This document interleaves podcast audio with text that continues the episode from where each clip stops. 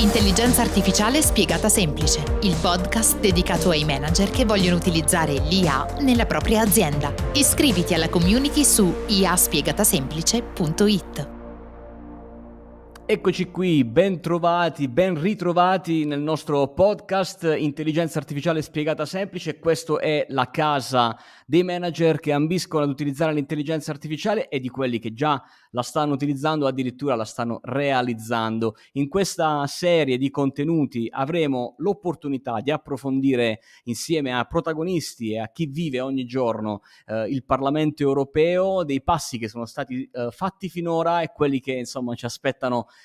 nelle prossime settimane o mesi eh, rispetto appunto alla regolamentazione sull'intelligenza artificiale, ma non solo. Partiremo con eh, questa prima intervista con la persona che eh, in Italia e per l'Italia sta rappresentando l'intera Unione Europea, in, l'intero ehm, Parlamento, insomma la, la, Camera, la, la, Camera, dei Deputati, insomma, ecco, per, per, spiegarla chiederemo anche a lui di darci qualche definizione per eh, orientarci meglio in questo contesto e sto parlando di eh, Brando Benifei che è uh, l'europarlamentare del Partito Democratico lì nel Parlamento eh, rappresentante e uh, relatore di, della, proprio della, della parte riferita all'intelligenza artificiale, ma ce lo facciamo intanto spiegare da lui. Intanto grazie Brando, ben arrivato.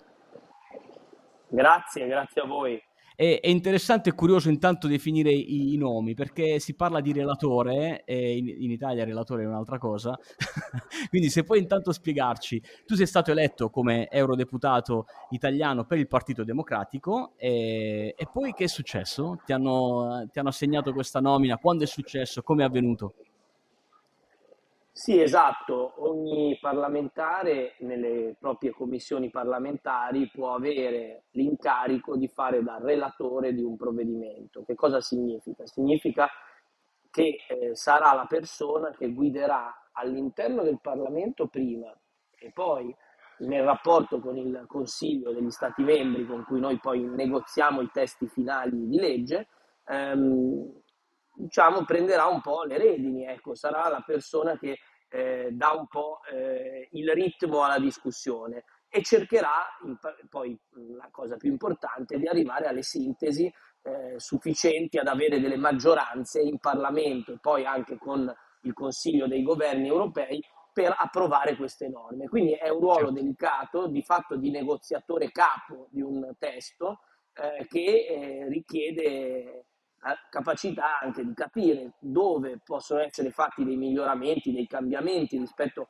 in questo caso alla proposta originaria della Commissione europea di un regolamento per la regolamentazione dell'intelligenza artificiale il suo ingresso nel mercato comune ehm, e quindi eh, capire insomma come, come migliorare una proposta anche con quali maggioranze. Noi abbiamo costruito una maggioranza in questo testo piuttosto ampia che va dal diciamo una parte del centrodestra moderato ai liberali, ai verdi, ai socialisti, che è il mio gruppo politico, socialisti e democratici, e dunque eh, ci apprestiamo fra poco tempo, a giugno, a ehm, votare in via definitiva il testo, che sarà poi quello che noi porteremo a negoziazione con gli Stati membri. Già abbiamo votato nelle commissioni, quindi il primo step, poi certo. ci sarà questo voto finale e, e, poi discuteremo con i governi. Avremo sicuramente dei punti di convergenza anche nel miglioramento del testo, ad esempio abbiamo chiarito alc- meglio alcuni aspetti eh, sull'allineamento con la normativa riguardante i dati che ha trovato il consenso anche dei governi europei eh, e invece su altri temi il Parlamento europeo certamente ha posto delle questioni che trovano minor favore da parte dei governi. Mi riferisco ad esempio a un incremento di usi vietati e anche la richiesta agli sviluppatori di, di eh, affrontare eh, in maniera più completa i sistemi ehm, più potenti e nuovi, i cosiddetti modelli fondazionali, il GPT ad esempio che sta alla base di, di ChatGPT, e poi anche l'obbligo di, un, eh, di una verifica di impatto sui diritti fondamentali da parte degli utilizzatori intermedi, cioè imprese o pubbliche amministrazioni che non hanno sviluppato l'intelligenza artificiale, ma l'hanno comprata o comunque acquisita, certo, la utilizzano certo. e quindi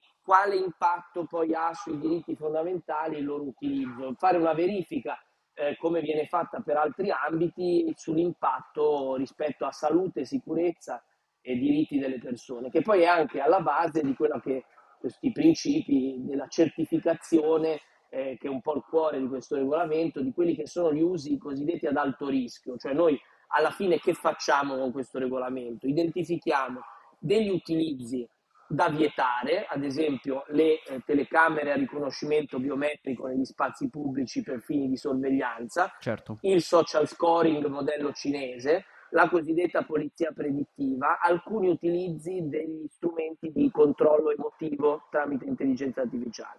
E poi andiamo a identificare una serie di ambiti dove ehm, gli usi di intelligenza artificiale hanno dei rischi e dunque dobbiamo mettere in campo delle procedure sulla verifica dei dati, sulle caratteristiche tecniche, per fare in modo che il rischio venga mitigato, il rischio venga ridotto. Questo è un po' il, il, il senso di quello che, che facciamo.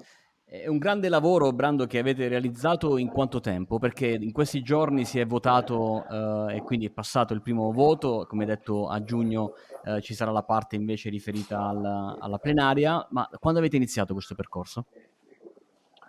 Abbiamo iniziato ormai più di un anno e mezzo fa, ehm, la proposta è stata fatta anche un po' prima e poi è stata portata a discussione sia del Parlamento europeo sia dei governi europei. I governi europei hanno concluso a dicembre la loro discussione, tanto che ehm, ad esempio sull'AI generativa, i vari chat GPT, DAL-I, eccetera, c'è poco nella proposta del, del, del, del Consiglio, tanto che sì. and- andranno a doverlo aggiornare, lo hanno, lo hanno già detto, e lo faranno nel confronto con noi, che invece abbiamo affrontato più apertamente queste, questa nuova frontiera dell'intelligenza artificiale che è molto esplosa anche a livello di utilizzo dei consumatori negli ultimi, negli ultimi mesi. Ehm, quindi ci è voluto parecchio tempo perché il Parlamento europeo ha proposto mh, veramente tra i vari parlamentari molte migliaia di emendamenti. Abbiamo dovuto lavorare a, a cercare delle sintesi. Come dicevo, abbiamo cercato maggioranze ampie perché comunque si tratta di un regolamento che affronta per la prima volta questioni veramente grandi, la definizione anche dell'intelligenza artificiale, degli usi dei sistemi di intelligenza artificiale, poi eh, mettere per la prima volta delle regole a un, veramente una tecnologia d'avanguardia. Quindi era importante avere un, consenso solido ecco, in Parlamento anche per affrontare il negoziato poi con il governo. Leggendo le ultime tue interviste uh, ho, ho, notato il tuo grande ottimismo rispetto a quello che avverrà a giugno e io tifo perché questo possa davvero accadere per accelerare il processo di, di, di adozione e di attuazione di, di, questo regolamento. È un regolamento che è, per il nome stesso detta delle regole, quindi non tende a bloccare alcunché e quindi la domanda che ti faccio è qual è la chiave giusta di lettura che un imprenditore italiano che sviluppa tecnologia di intelligenza artificiale, piuttosto che un imprenditore italiano che sta utilizzando oggi un algoritmo di AI dovrebbe prendere? Cioè, qual è la lettura giusta che dovrebbe dare questo imprenditore?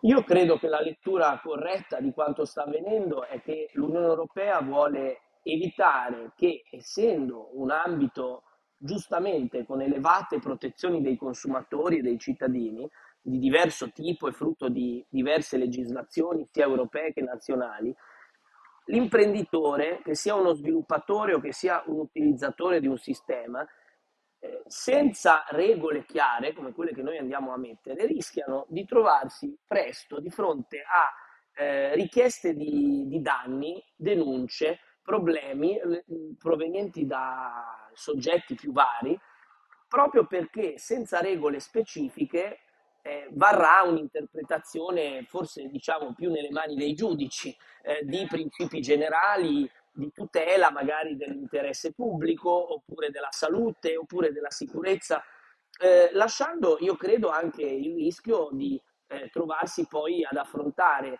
mh, ex post di fronte magari a potenziali danni eh, una difficoltà poi nel, nel, mantenere il proprio lavoro con l'intelligenza artificiale. Molta incertezza, quindi anche forse paura poi ad adottare Chiaro. queste soluzioni tecnologiche, proprio perché anche rispetto ad altri paesi, ad altre parti del mondo, noi siamo abituati a cercare di prevenire mh, il contenzioso, di non arrivare a portare tutto in tribunale o pagare grandi eh, eh danni. Lo dico perché abbiamo studiato appunto i differenti approcci e noi cerchiamo di fare invece una scelta di prevenire, di mitigare il rischio, di prevenire i problemi, mm, come eh, diciamo lo facciamo rispetto al tema dei dati personali attraverso il GDPR. Quindi io credo che l'approccio eh, a considerare sia questo e considerare anche che il grosso degli, ob- degli obblighi riguardano eh, l'intelligenza artificiale a maggior rischio, quindi quelle che sono mm, non a rischio nei confronti delle persone avranno una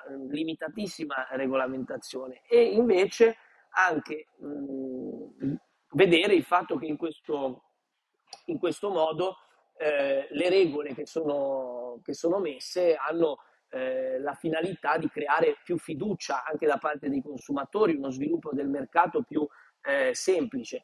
Eh, considerando che il grosso delle, di questi obblighi, come dicevo, limitati soprattutto a, all'alto rischio, riguardano soprattutto gli sviluppatori più che gli utilizzatori. Quindi l'imprenditore che utilizza l'intelligenza artificiale nel suo eh, contesto lavorativo per migliorare le performance, per eh, sviluppare nuove capacità di business, in realtà avrà da fare solo eh, verifiche limitate. Noi cerchiamo di spostare sugli sviluppatori e aiutando le piccole e medie imprese che sviluppano, aiutando la ricerca con percorsi facilitati, ma chiedendo invece alle grandi multinazionali del digitale di fare la loro parte fino in fondo, eh, cerchiamo di portare lì la responsabilità, in modo che non sia il piccolo imprenditore a trovarsi ad, affrontare eh, queste questioni da un punto di vista, ehm, eh, eh, diciamo, eh, poi in qualche modo da solo, mettiamola così. Chiaro, chiaro. E, sono, sono, felice di, di, sentire queste tue parole, anche perché nel nostro podcast, nei nostri contenuti, abbiamo più volte rasserenato e rassicurato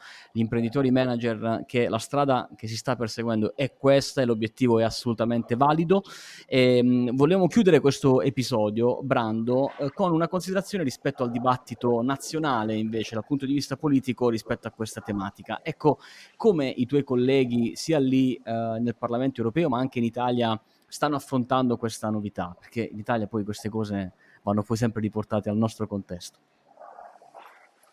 c'è una grande attenzione, una grande serietà nell'affrontare questo dibattito, anche perché si tratta di un regolamento, quindi di un strumento legislativo il più forte possibile, non è una direttiva, dunque sarà immediatamente applicabile in maniera uniforme ovunque, senza passaggi nei parlamenti nazionali e dunque dai parlamenti nazionali stiamo avendo ovviamente grande attenzione, confronto, proprio perché la decisione è in capo a noi a livello europeo e quindi i parlamenti nazionali cercano di dare chiaramente dei, dei punti di vista, penso su um, una serie di temi che riguardano poi anche l'implementazione della, del, diciamo, di questa normativa che eh, riguarda anche la scelta di quali autorità nazionali di gestione eh, coinvolgere, la protezione dei dati, il controllo del mercato.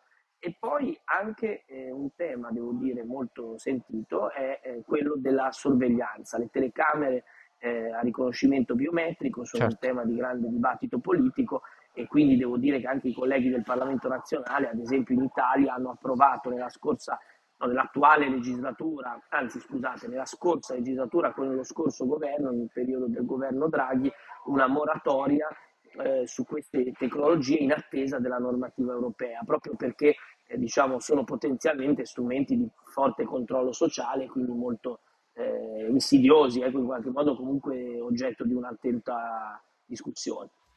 Benissimo, grande, grazie Brando per primo, questi primi chiarimenti sull'argomento. Noi ci sentiamo nel prossimo episodio ancora per approfondire queste tematiche insieme a Brando, insieme ad altri europarlamentari, perché è, è bene accendere la luce e i riflettori su questa tematica per non aver paura, ma anzi per coglierne le opportunità di questo regolamento. Grazie Brando per il momento, a presto. Grazie mille.